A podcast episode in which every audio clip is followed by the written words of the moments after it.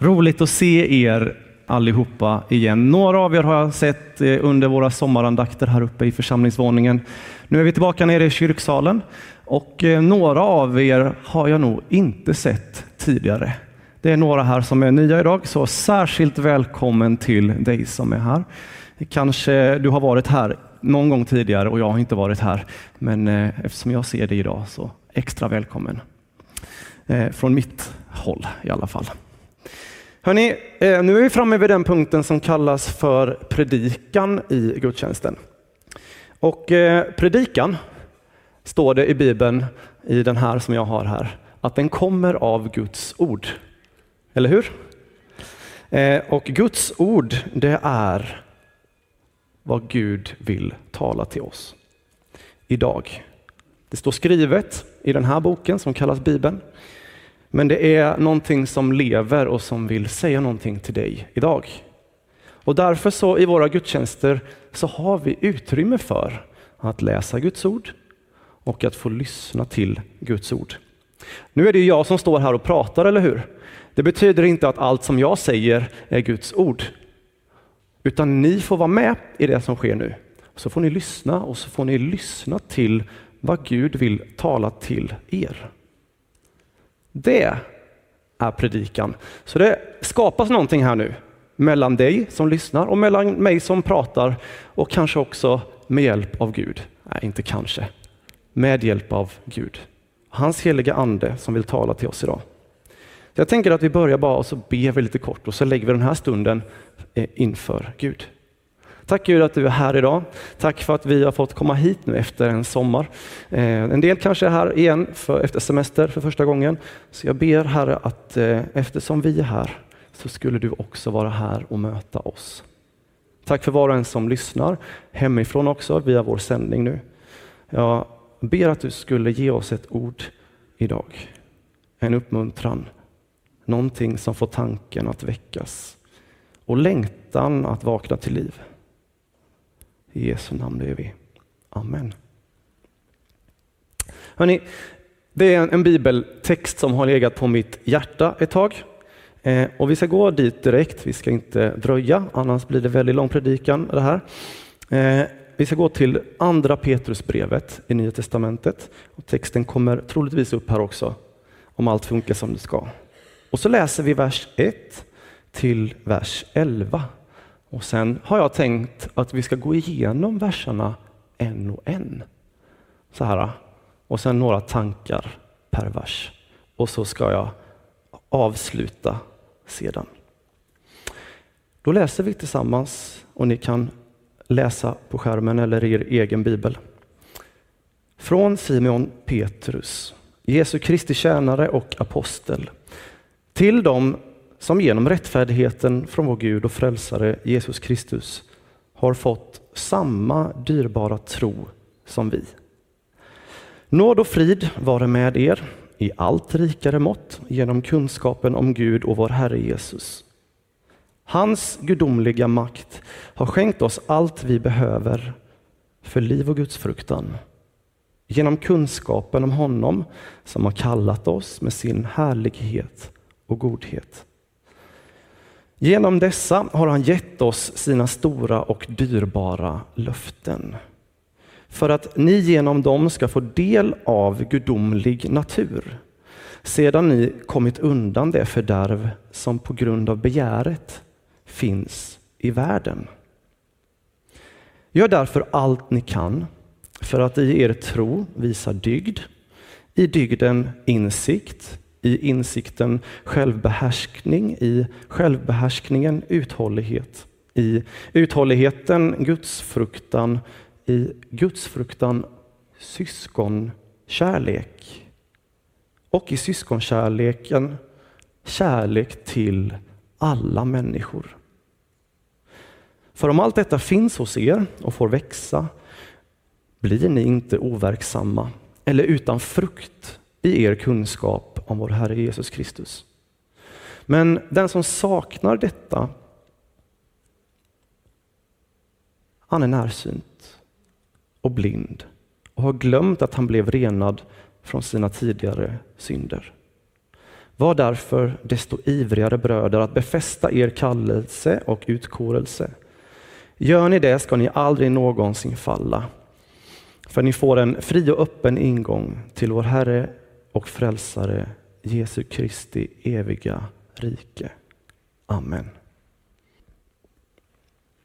Den här versen börjar med ett från. Det är ett brev som skrivs till en, eh, en kristen gemenskap. Från Simon Petrus. Och så kommer det två titlar. Jesu Kristi, ett tjänare och två apostel. Apostel är ju det som vi kanske känner Petrus som, en av de tolv apostlarna, en av de tolv närmaste Jesu lärjungar, som också var kyrkans ledare, eller hur? Så han skulle kunnat säga från Petrus som är apostel, så ni vet det, som är kyrkans ledare. Inte bara vilken apostel som helst, utan Jesus sa om honom, du är klippan på vilken jag ska bygga Guds, min församling, säger han. Alltså, Petrus skulle kunna komma med sin sån där titel först, men han väljer att, att säga först att han är Jesu tjänare. Och det, det är ett intressant ord. Eh, vi, vi, har brukat använda det här grekiska ordet som är bakom det, det är dolos.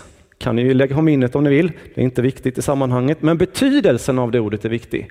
Därför att det är också ett ord som kan betyda slav. Vi använde det när jag gick på eh, ALT på teologiskolan. Den personen som varje vecka hade som uppdrag att se till att det var diskat och städat och ordning i uppehållsrummet. Han kallades för veckans dolos.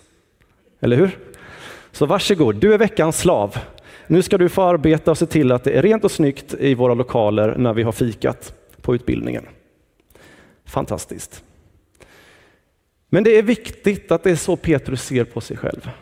Det är inte hans eget uppdrag eller hans egen kallelse som står i centrum, utan det är Jesus Kristus. Det är honom som jag tjänar. Jag är slav under honom. Det kanske låter lite hårt att använda det ordet slav, men det kanske vi kommer till senare i predikan. Det är ett viktigt ord. Sen är han också apostel, så är det. Men det här är från Simon, sen är det till någon.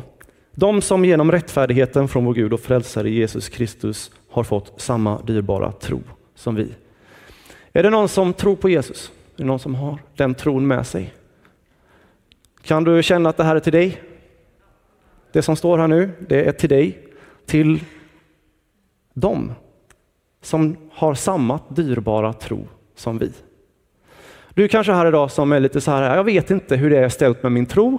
Jag vet inte riktigt om jag har samma dyrbara tro som Petrus hade. Han hade ganska bra tro, min tro är lite sådär. Du kanske känner att jag tror inte på Gud ännu, men det finns faktiskt en tro som Gud vill ge dig idag.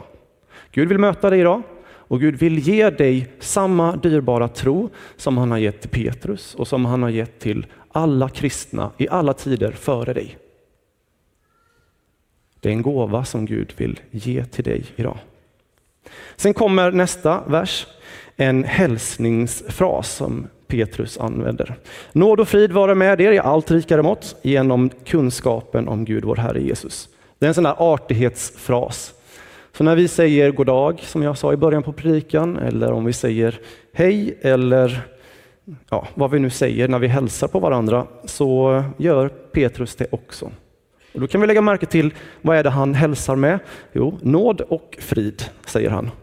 Det är fantastiskt. Det, det är viktigt hur vi hälsar på varandra.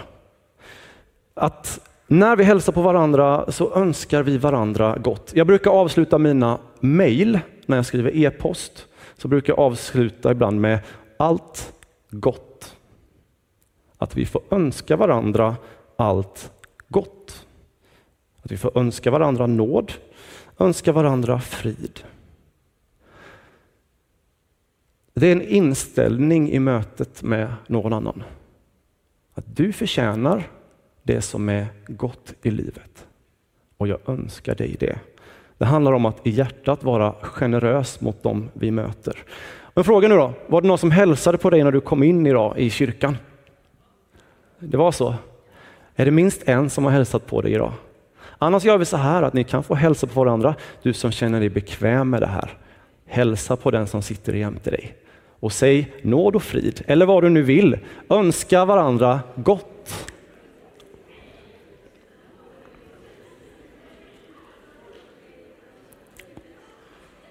Bra, ni får inte hålla på för länge nu. Så, vi ska fortsätta, annars kommer vi aldrig igenom det här. Men bemötandet spelar roll. Om du ska känna dig välkommen hem till någon så spelar det roll ifall de eh, möter dig i hallen och säger välkommen hem till mig. Eller om de är helt upptagna med allt annat och du får smyga in och känna att du är i vägen när de ska fixa undan det sista.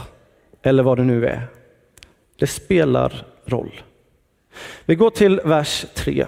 Hans gudomliga makt har skänkt oss allt vi behöver. Vi kan nästan pausa där. Eh, man ska läsa hela bibelversar, man ska det. Och man ska läsa i sitt sammanhang och alltihopa. Det sa Niklas på LP-lägret som predikar också. Men, men jag, jag, vill, jag vill stanna där och sen vill jag säga, hans gudomliga makt har skänkt dig allt du behöver. Det här är till dig idag. Ta emot det du som behöver höra det. Allt du behöver har vi redan fått. Och Det här gäller både våra enskilda liv, men det, jag tänker också idag när jag står här och predikar att det gäller vår församling. Vi har allt vi behöver för att kunna leva ett liv som kristen och som församling. Allting är oss givet i vad då? Genom kunskapen om honom som har kallat oss.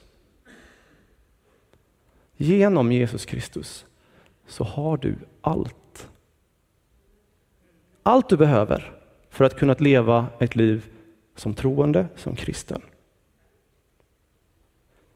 Han har kallat oss med sin härlighet och godhet.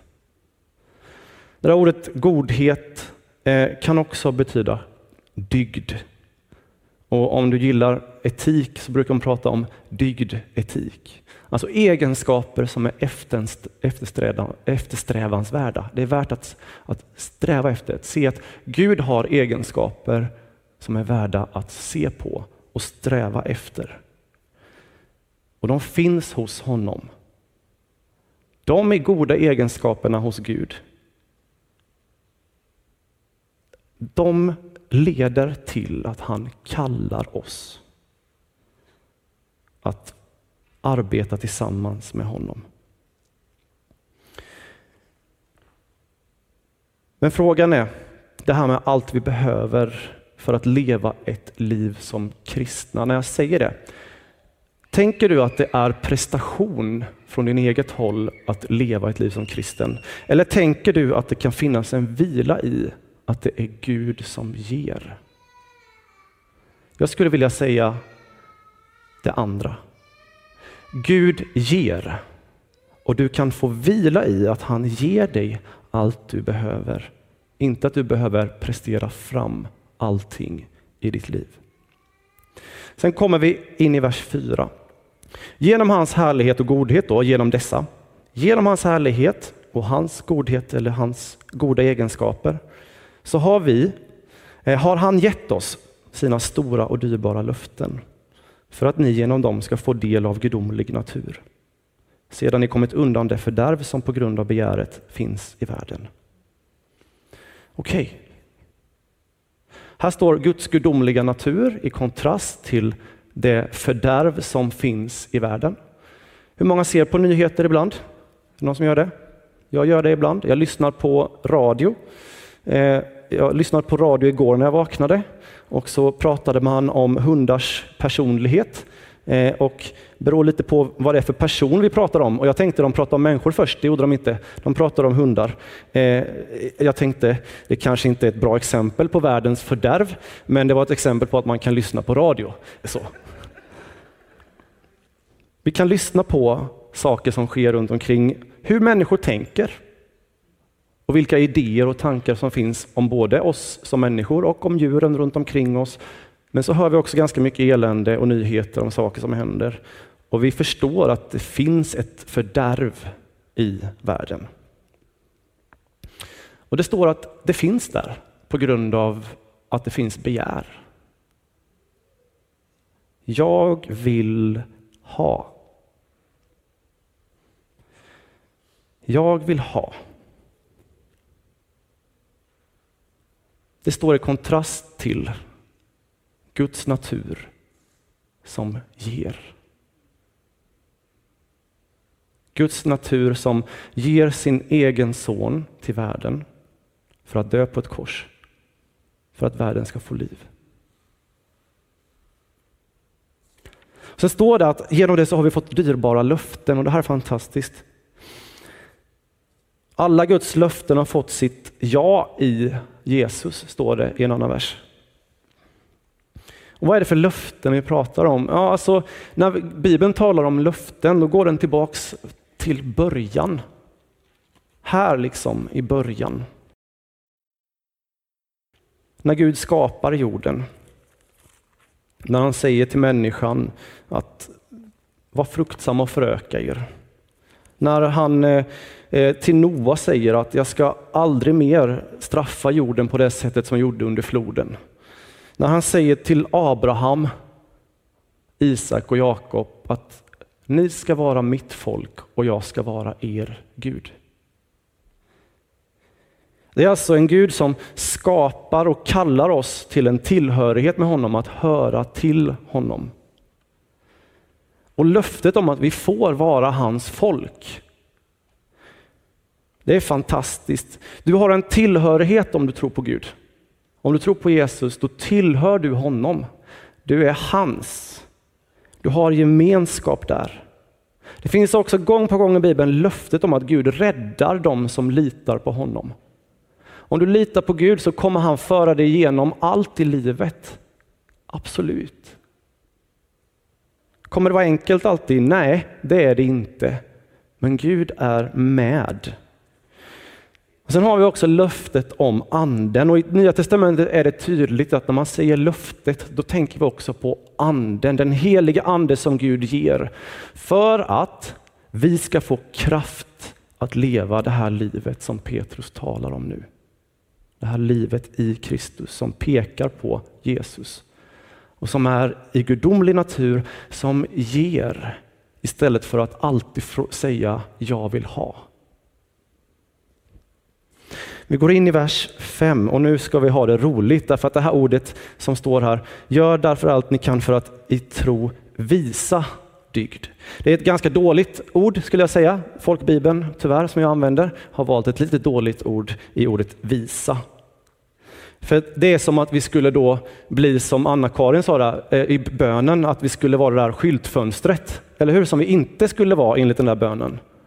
Låt mig inte bli ett skyltfönster som bara visar upp saker.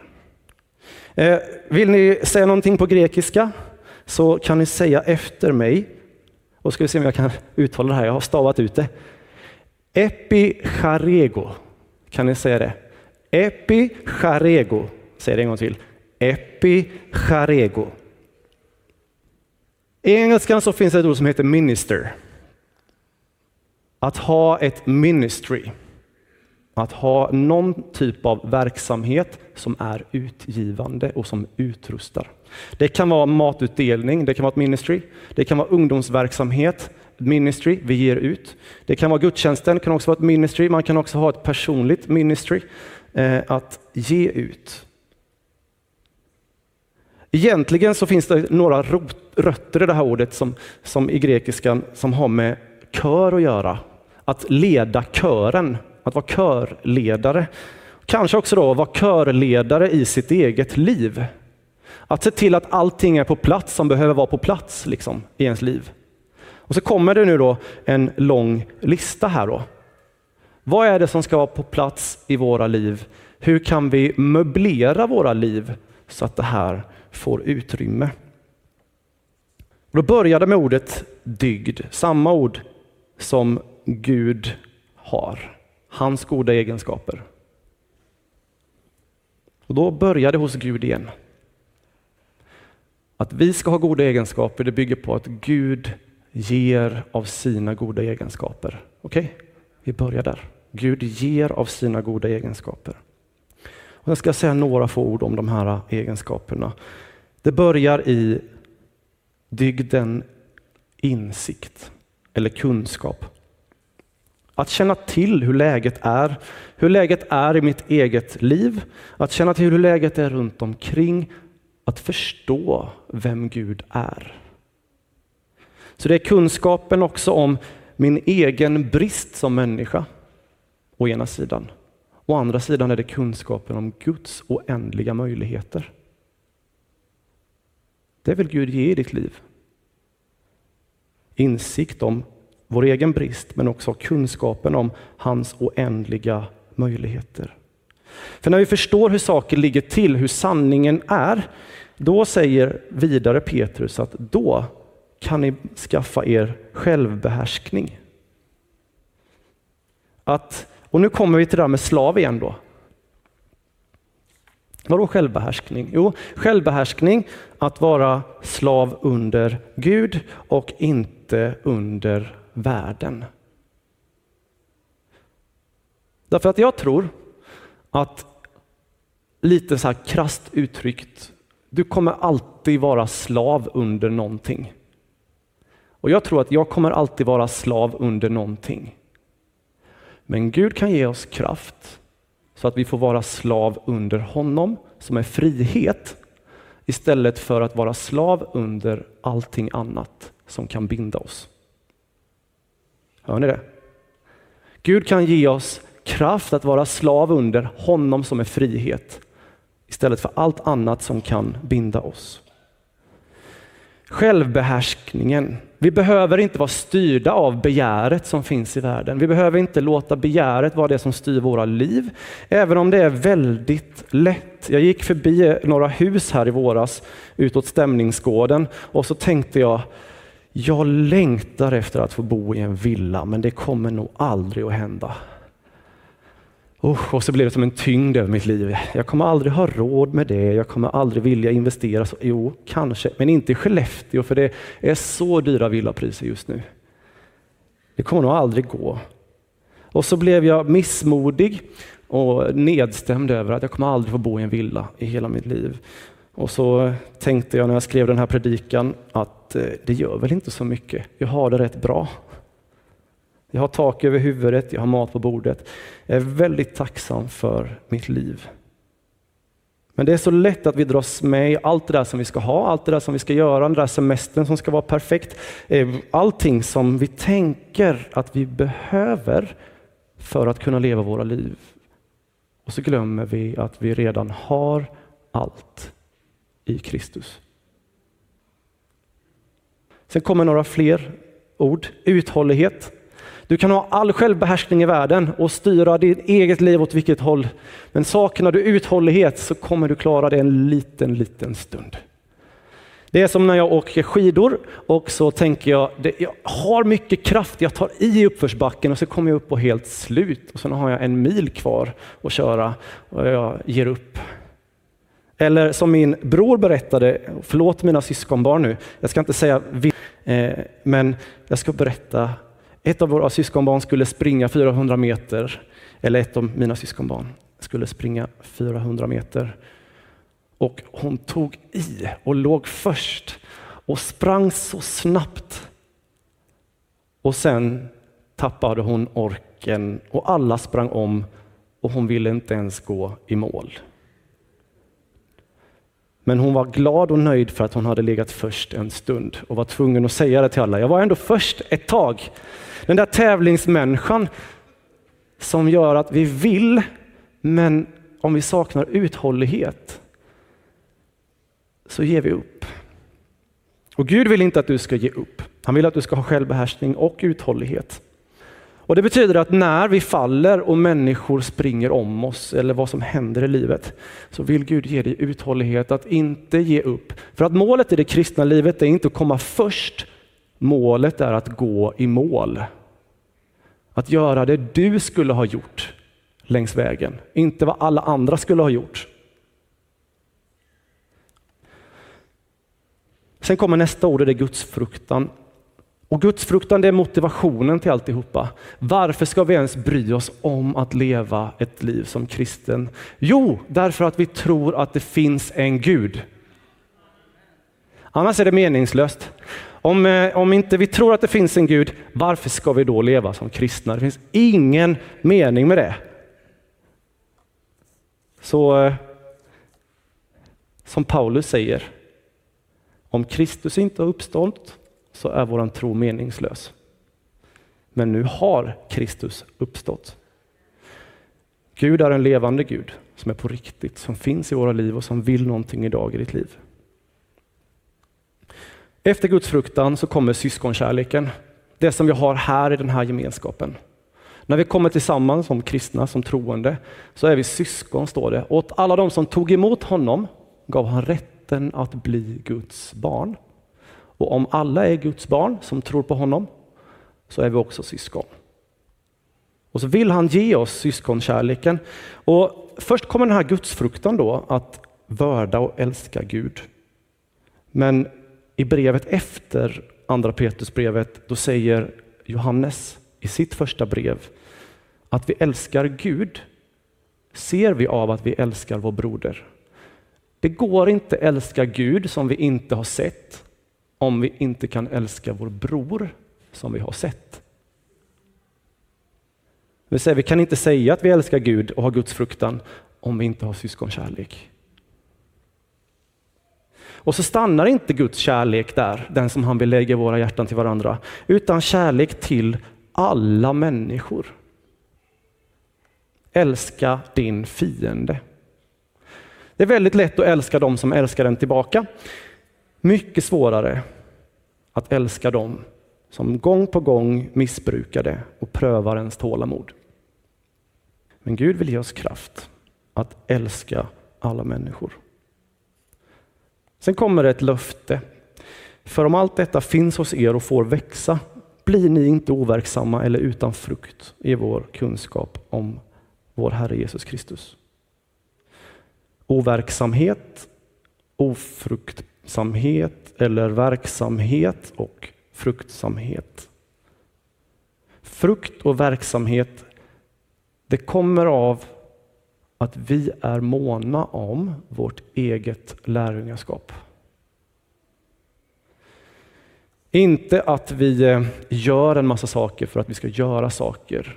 Inte att vi tittar på alla andra och säger det här är problemet. Det som är runt omkring i världen är problemet. Att det är så smutsigt på, eh, i dikeskanterna är problemet. Eller vilka problem du kan se. Var upptagen med din egen resa med Gud så kommer frukt och verksamhet i ditt liv.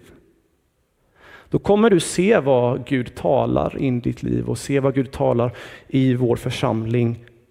Och så kommer frukt. De här sakerna, att jobba ihop med Gud som vill ge oss alla de här egenskaperna. Det ger frukt.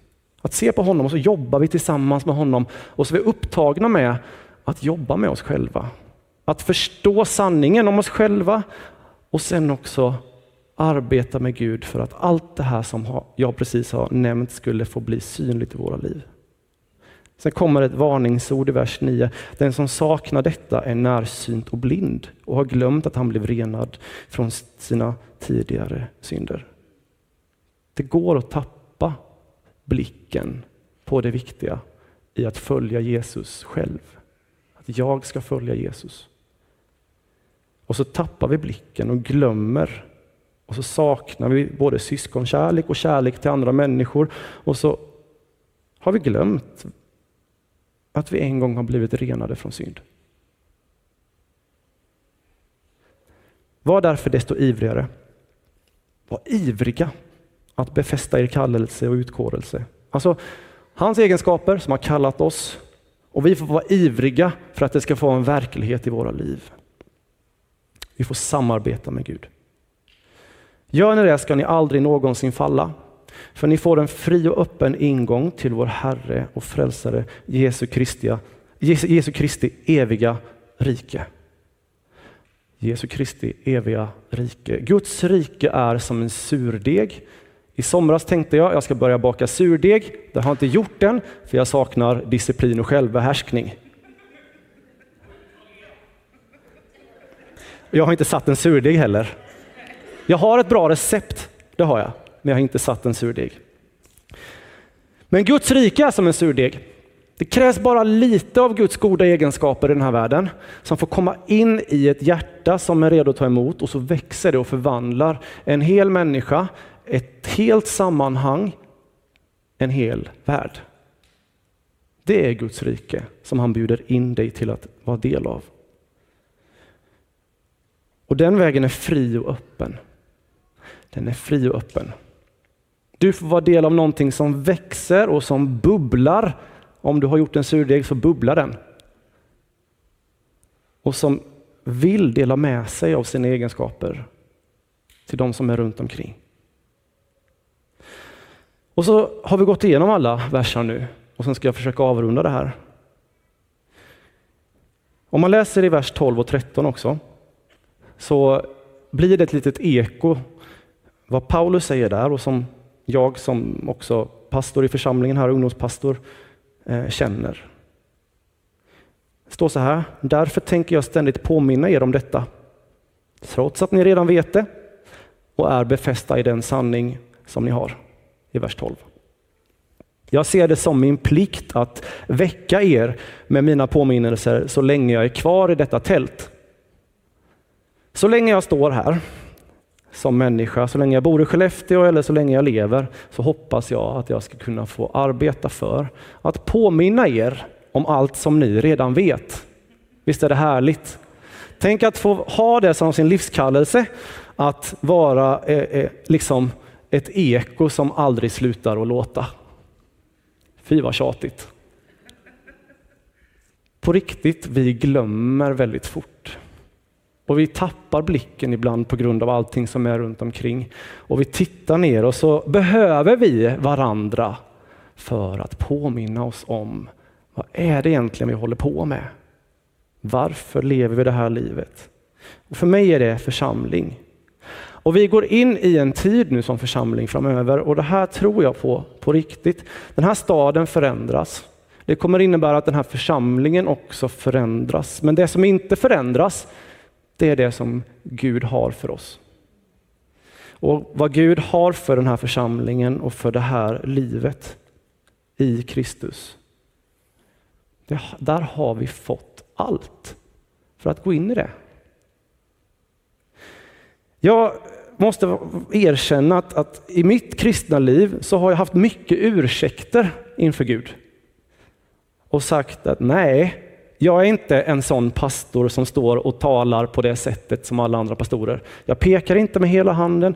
Eh, jag har väldigt svårt att hålla disciplin för mitt eget liv. Hur skulle jag kunna läsa Bibeln och säga att du behöver också vara kristen när jag själv brottas med saker i livet? Jag är en person som, eh, som vänder mycket blicken inåt mot eget liv och har väldigt mycket insikt om mina egna begränsningar. Men det jag saknar i mitt liv, det är att ha rätt insikt om Guds möjligheter. Och så hamnar jag alltid i missmod över att jag inte kan. Jag kan inte göra allt det där som jag skulle önska att jag skulle behöva göra för att Gud skulle bli synlig eller för att allting skulle bli härligt eller vad det nu är. Jag känner mina egna begränsningar, men jag känner inte ännu Guds enorma möjligheter fullt ut. Och jag behöver söka det i mitt liv. Och känner du som jag, så är det här till dig också. Det är så lätt att vi också i församlingen ser problemen, men glömmer bort Guds oändliga möjligheter. Och så har vi massa ursäkter varför vi inte kan vara församling i Skellefteå. Varför vi inte skulle kunna se att det är nya människor, det är ju nya människor varje söndag. Eh, och du som är ny här, du är välkommen att vara del av det här. För Gud vill visa dig också vägen in i församling och vilka möjligheter han har för ditt liv. Jona i Bibeln, han har en, en särskild ursäkt. Han säger, jag visste att du är nådig och barmhärtig Gud, sen till vrede, stor i nåd och beredd att ångra det onda. Alltså, Gud sände Jona till Nineve, till en stad som behövde höra om att det finns en Gud. Skellefteå behöver höra att det finns en Gud. Och han vill sända oss. Med Jonas ursäkt, varför han, han tog en, en, båt och åkte åt andra hållet. Han ville inte åka och berätta till Nineve. Men, men hans ursäkt, det var, jag visste att du är god. Jag visste att du är nådig och barmhärtig, så därför så ville jag inte gå till Nineve, för då kommer du rädda dem. Och det är mina fiender. Jona var fiende med Nineve. Vad står det? Älska syskonen, men älska också alla människor. Alltså Bibeln är full med människor som gör en massa ursäkter hela tiden varför det inte går, varför det är omöjligt. Men allting och det är det här jag vill säga med hela min predikan. Allting har vi i honom. Vi saknar ingenting. I Jesus så finns allting givet för att vi ska kunna leva det kristna livet, leva som församling i den här staden och se både verksamhet och frukt av det vi gör. Så jag vill ge dig lite tro för hösten att det är möjligt. Jag vill peka lite på Guds oändliga möjligheter. Vi ser vår egen brist och vi får fortsätta be Gud att han löser saker för oss. För i slutändan är det inte bara för att vi anstränger oss och spänner musklerna hårdare som, som ändrar på saker. Utan det är Gud själv som verkar. Det är han som gör saker och vill göra saker i ditt liv. Han vill förvandla ditt liv. Han vill förvandla församlingen. Han vill förvandla Skellefteå och den här världen. Det tror vi på. Det ska vi be om. Och Det ska vi göra nu. Så var gärna med och be för det.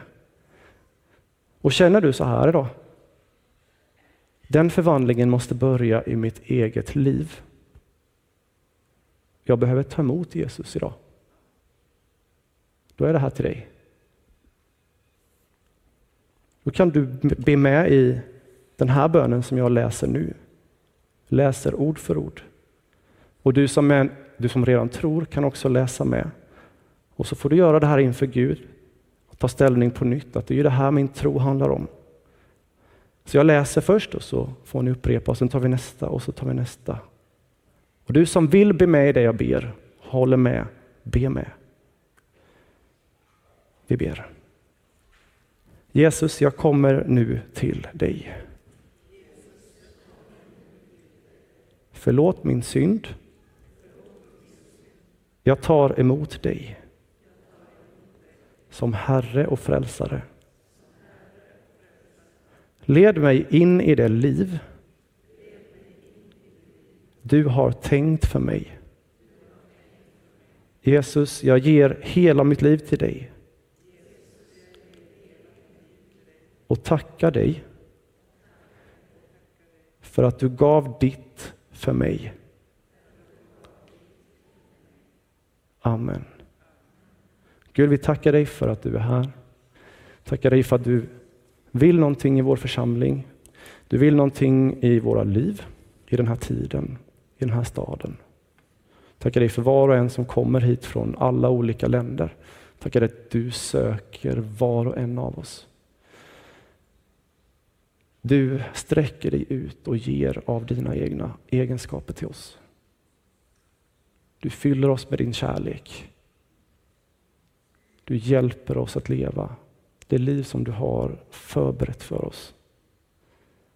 Hjälp oss att ta emot och hjälp oss att lyssna till dig. Att inte slappna av och sätta oss med armarna i kors och se på alla problem och ursäkta oss i all oändlighet. Hjälp oss att ta emot att längta efter mer, att se på dig och se dina oändliga möjligheter. Tack Gud att du är här. Tack att du fortsätter vara här. Tack att du går med oss varje dag. Och vi ber om en ny tid i våra liv. Där ditt rike blir synligt. Där ditt ord får liv i våra hjärtan. Vi ber så. I Jesu namn. Amen.